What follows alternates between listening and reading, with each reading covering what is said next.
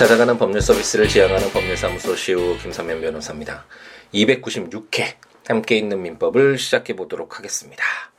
이제 2018년 4월 3일 아침이 또 시작이 됐네요. 아, 화요일 아침이 시작됐는데 또 오늘 하루도 힘차게 열정적으로 시작을 해야 되겠죠.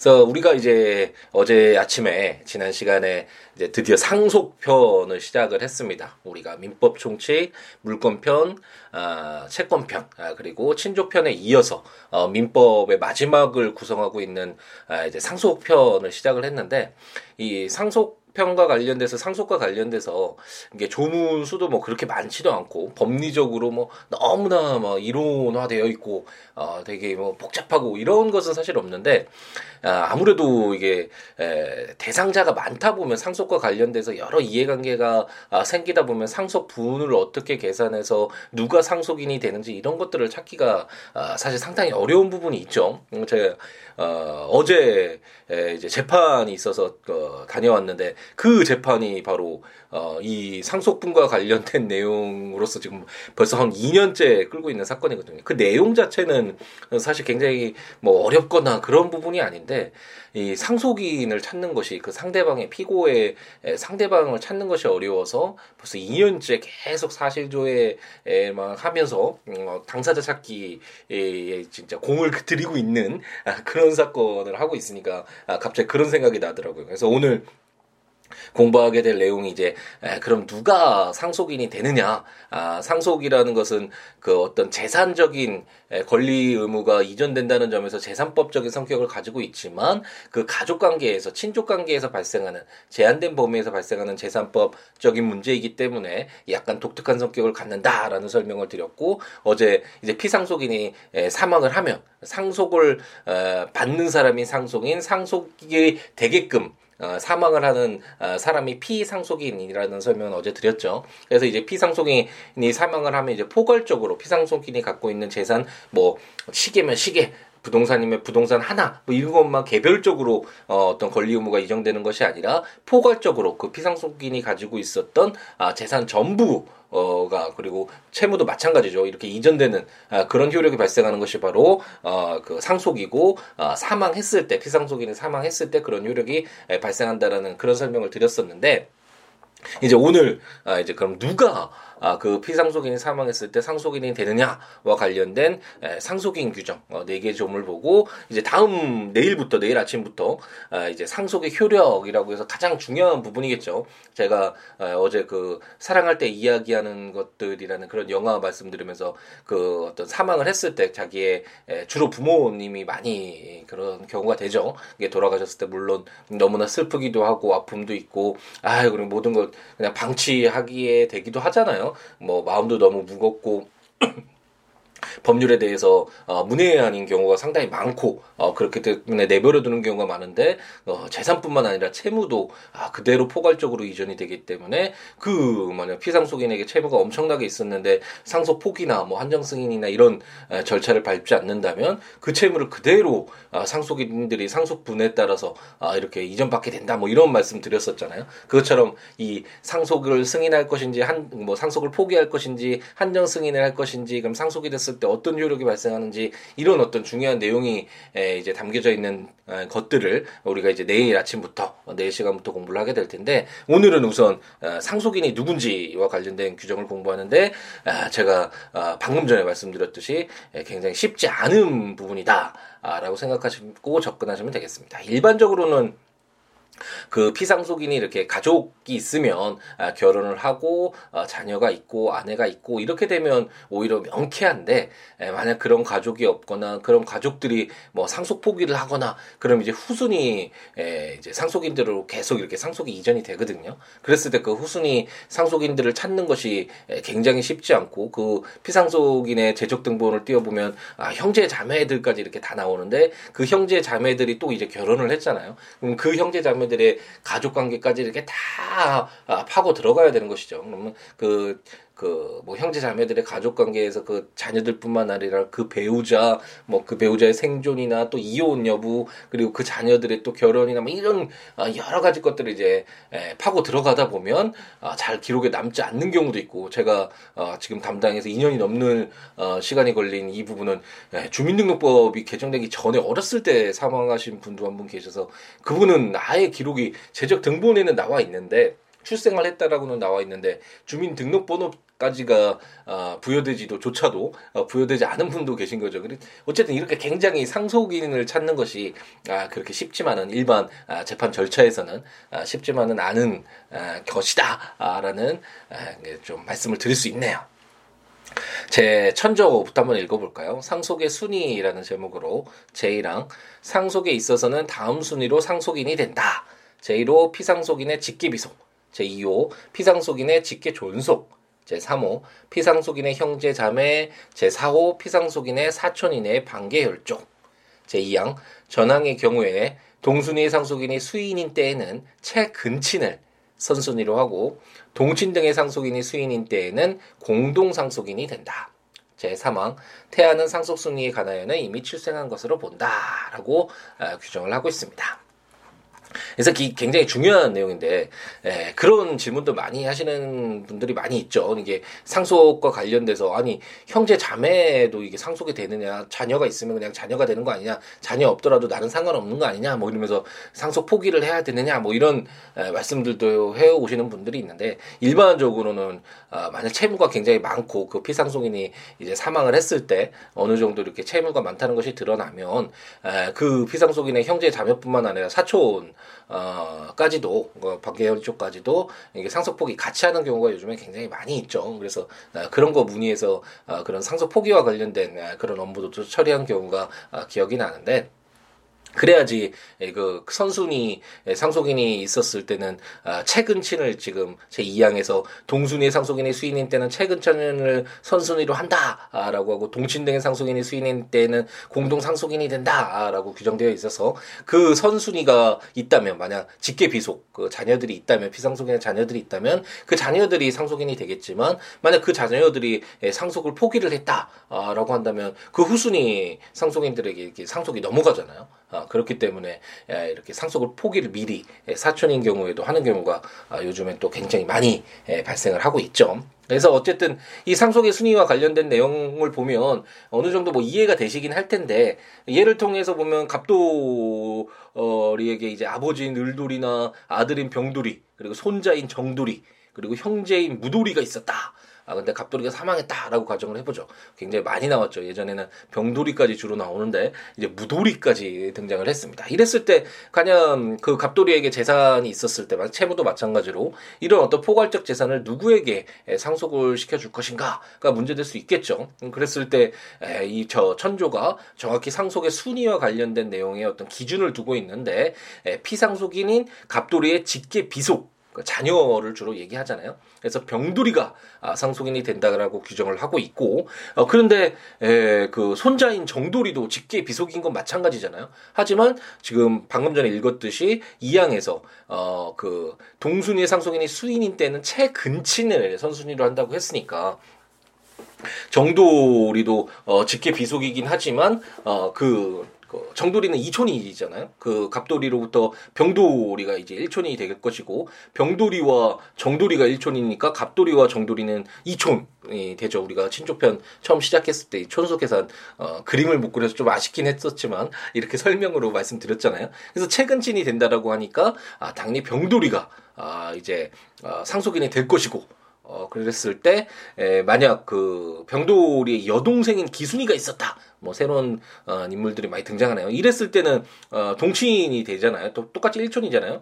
어, 예전에는 어, 뭐 상속 분과 관련돼서 물론 상속인은 마찬가지였지만 상속 분과 관련돼서 아들과 딸을 구별하는 경우도 있었지만 어, 지금은 어, 큰일 나죠. 그랬을 때는 남녀 평등의 시대에 에, 당연히 동등하게 바라봐 줘야 되기 때문에 상속 분도 이제 동일한데 어쨌든 아들이든 딸이든 아, 요즘에는 딸을 원하는 경우가 어, 훨씬 더 많죠. 주위에서도 이야기 들어보면 어, 딸이어서 둘째가 딸이어서 너무 좋으시겠다 그러면서 어, 딸을 원했는데 좀 오랜 나이가 들어서 이제 아이를 가졌음에도 불구하고 아들인데도 아 딸이어서 너무 아쉽다 이런 분들 굉장히 많이 생겼죠. 이제 시대가 점차 아, 유교의 어떤 장자 중심의 예, 이런 사회에서 탈피되고 있다라는 것을 많이 느낄 수 있는데 어쨌든 뭐 상속 순위에 있어서도 동일하죠. 아, 그렇기 때문에 그 병돌이와 여동생인 기순이가 있었다면 똑같이 일친이고 어, 이처럼 어, 동친 등의 상속인이 수인 여러 명일 때에는 공동 상속인이 된다. 그래서 병돌이와 기순이가 아, 이제 공동 상속인이 예, 될 것이죠. 근데 어, 이제 그 상속에 있어서 이렇게 최근친을 이제 선순위로 해서 어, 직계 비속 어, 또는 아, 그, 그 이제 나중에 배우자와 관련된 내용을 이제 아, 1003조에서 우리가 읽어볼 텐데 이렇게 배우자가 상속인이 될 텐데 만약 그 자녀들이 없을 때 그 직계 비속인 병돌이와 뭐 기손이나 아, 아니면 정돌이나 이런 이 없다면 어, 그럼 어떻게 될 것인가? 아, 그렇게 된다면 이제 직계 존속이 이순이라고 되어 있잖아요. 그러니까 아, 직계 존속인 을돌이가 아, 이제 상속인이 될 것이고 만약 을돌이마저 없다. 아, 그렇다면 형제자매인 무돌이, 무돌이도 없다. 그럼 이제 그 갑돌이의 형제를 또 찾는 거죠. 그럼 갑, 아까 말씀드렸지. 제가 지금 뭐 하고 있는 사건처럼. 그럼 갑돌이의 형제를 찾아서 그 형제의 가족 관계, 가족 내역도 또 이제 다 찾아보고, 아, 정말 개별 각지에 다 떠나 계시거나 돌아가신 분들도 많고 정말 많잖아요. 그래서 그런 거 상속분으로 이제 나눠서, 어, 처음에 뭐 2분의 1, 뭐 3분의 1이 문제가 아니라 몇십 배 분의 1, 백, 백, 백 몇백 분의 1, 뭐 이렇게, 이런 식으로,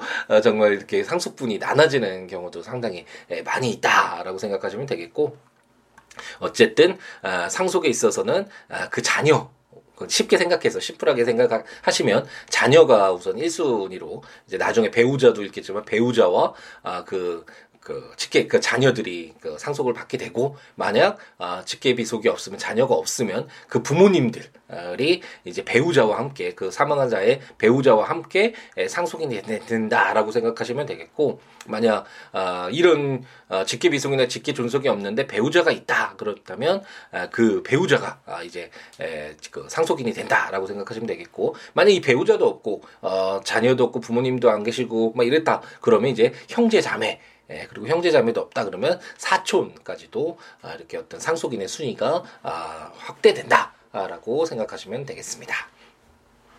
저 1001조는 대습상속이라는 제목으로 전조 제1항 제1호와 제3호의 규정에 의하여 상속인이 될 직계 비속 또는 형제 자매가 상속 개시 전에 사망하거나 결격자가 된 경우에 그 직계 비속이 있는 때에는 그 직계 비속이 사망하거나 결격된 자의 순위에 가름하여 상속인이 된다라고 해서 이제 또 새로운 아, 용어가 등장을 했죠. 대습상속.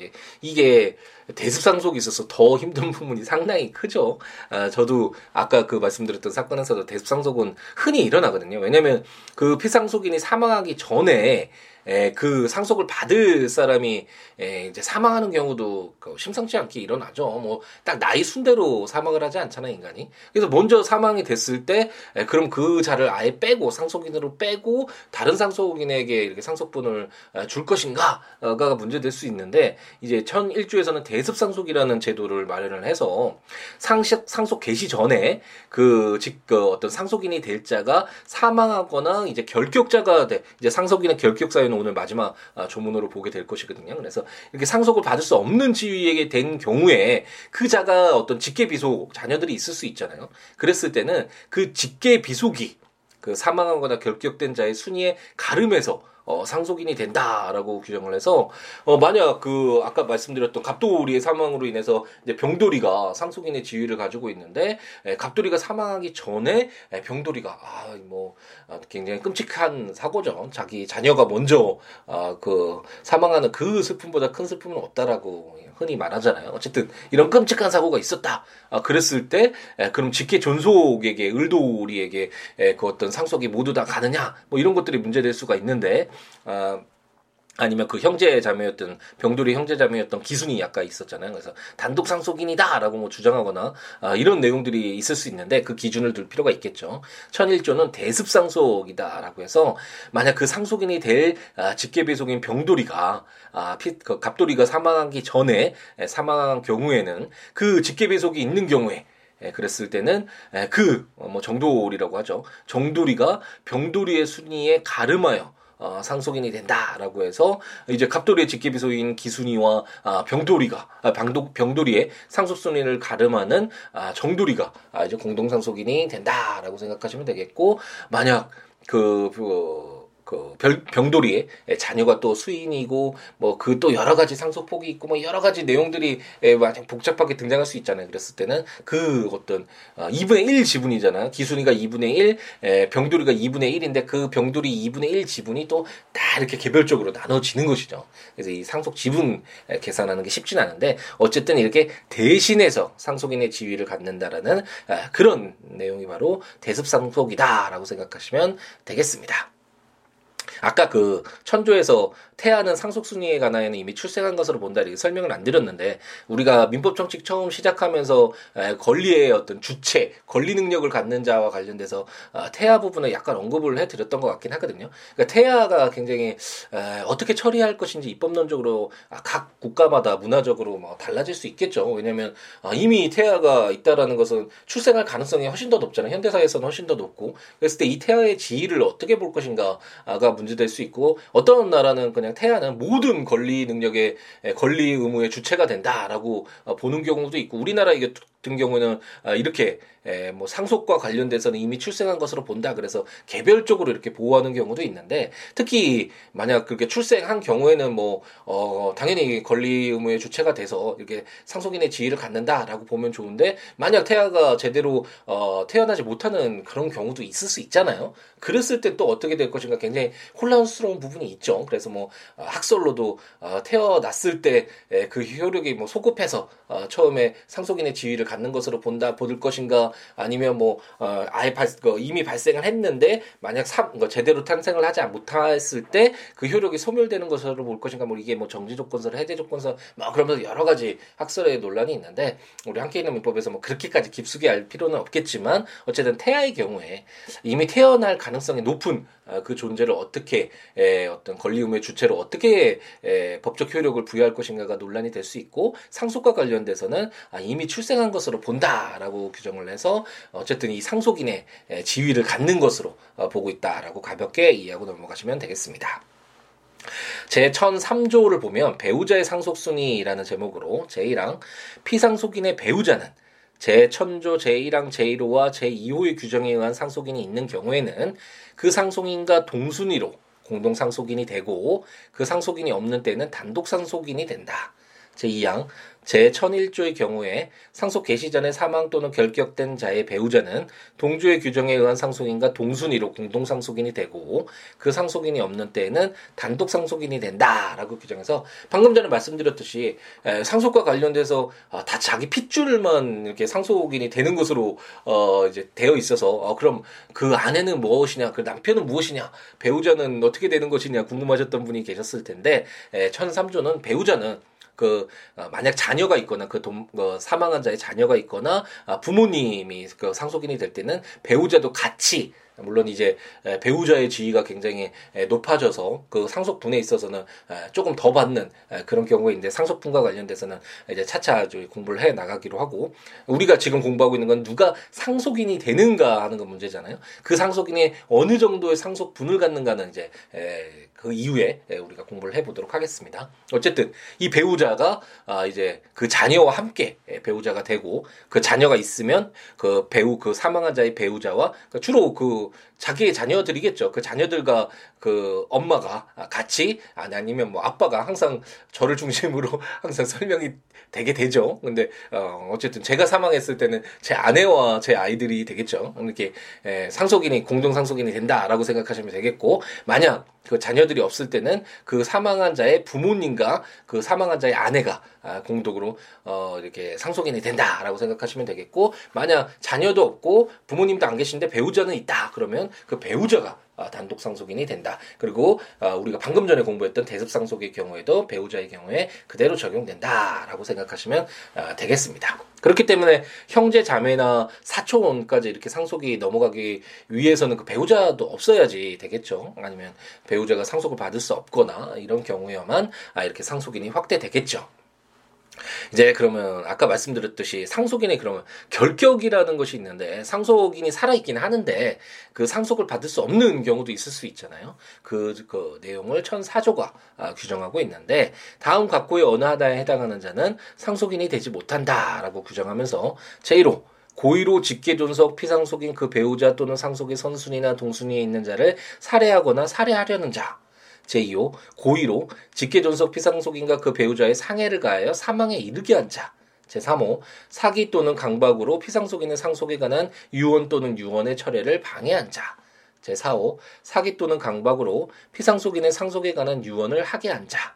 제5호 피상속인의 상속에 관한 유언서를 위조 변조 파기 또는 은닉한 자라고 규정해서 아, 딱 봐도 아시겠죠? 전사조 보면 자기가 뭐 어떤 유리한 아, 지위에 있기 위해서 상속을 받기 위해서 아, 주로 이런 일을 하겠죠. 경제적 이익을 위해서 주로 하는 경우가 많을 텐데 어쨌든 그 상속을 받아야 되는 뭐 어떤 상속의 선순위나 동순위에 있는 자를 해하거나 그래서 자기가 뭐 상속을 받게 하거나 아니면 그 피상속인이 유언이나 또뭐 어, 유언을 이미 했는데 그 유언서를 위조 변조 파기해서 자기에게 유리하게 어떤 악의적인 생각을 가지고 하는 행동을 한 자를 아, 굳이 어, 이렇게 상속인으로 계속 유지할 필요가 없겠죠. 상속이라는 것은 아, 사실상 아까 어, 우리가 어제 잠깐 말씀드렸듯이 에, 원칙적으로는 피상속인이 자유롭게 자신의 재산을 처분할 수 있는 자유를 두는 것이 맞겠지만 특히나 우리나라의 경우에는 에, 그 어떤 자기의 모든 것들이 에, 자녀에게 이렇게 이전된다라는 넘겨진다라는 그런 어떤 문화적인 에, 토대가 좀 있고 그렇기 때문에 에, 법에 정해진 요건을 갖추니 우리가 지금 오늘 공부한 상속인의 지위에 있다면 뭐 다른 어, 요건과 상관없이 그 피상속인이 가지고 있는 재산이 이렇게 이전되도록 어, 하고 있잖아요. 그런데 그 상속을 받을 자가 아, 이렇게 어떤 악의적인 행동을 했던 자였다. 아, 그런데도 어 뭐 이렇게 계속 아, 상속을 받게 한다 그러는 것은 어 정말 아무로 아 아무 아무리 예, 법에 정해진 요건을 충족하면 강제적으로 가족 관계에 있는 자에게 어떤 피상속인의 재산을 승계시키는 이런 어떤 상속의 제도라고 하더라도 어 그런 경우까지 예, 상속인의 지위를 유지시키도록 하는 것은 뭐 아, 의미가 없겠죠. 아, 그래서 천사조는 아, 상속인의 결격 사유를 이런 내용을 어떤 행동을 했을 때 상속인이 되지 못한다라고 어떤 규정을 두고 있습니다. 네, 조문들 오늘 조문들이 꽤 많았죠. 어, 조문들이 내용도 어, 좀 구체적인 내용을 담고 있고 한 번 정도 확인해 보실 필요가 있으니까 국가법령정보센터에서 조문 한번 참고하시거나 어, 제가 전자책으로 발간한 함께 있는 민법 어, 친족 상속편도 발간이 됐으니까 해당 조문과 설명들 참고하시거나 제 블로그 siwo.com siwo.net siwoolaw.com.net에 해당 조문과 설명들 참고하시면서 들으시면 좋겠습니다. 그 외에 뭐 법률 외에 어떤 뭐 같이 살아가는 이야기 여러 가지 이야기 함께 하면 좋으니까요. siwo.com, siwo.net, siabooks.com, siabooks.com 블로그나 026959-9970 전화나 siwo 골뱅이 gmail.com 메일이나 트위터나 페이스북에 siwo에 오셔서 여러 가지 이야기 함께 나누는 우리였으면 좋겠습니다. 아, 이제 또 새로운 한 주가 시작돼서 이제 둘째 날을 맞이하게 됐죠. 또 오늘 하루도 행복 가득하게 채워서 열정 가득하게 채워서 다시 오지 못할 않을 그런 시간이니까 후회 없이 열정 가득하게 채우는 우리였으면 좋겠습니다. 오늘 하루도 행복 가득하게 채우시기 바랍니다. 감사합니다.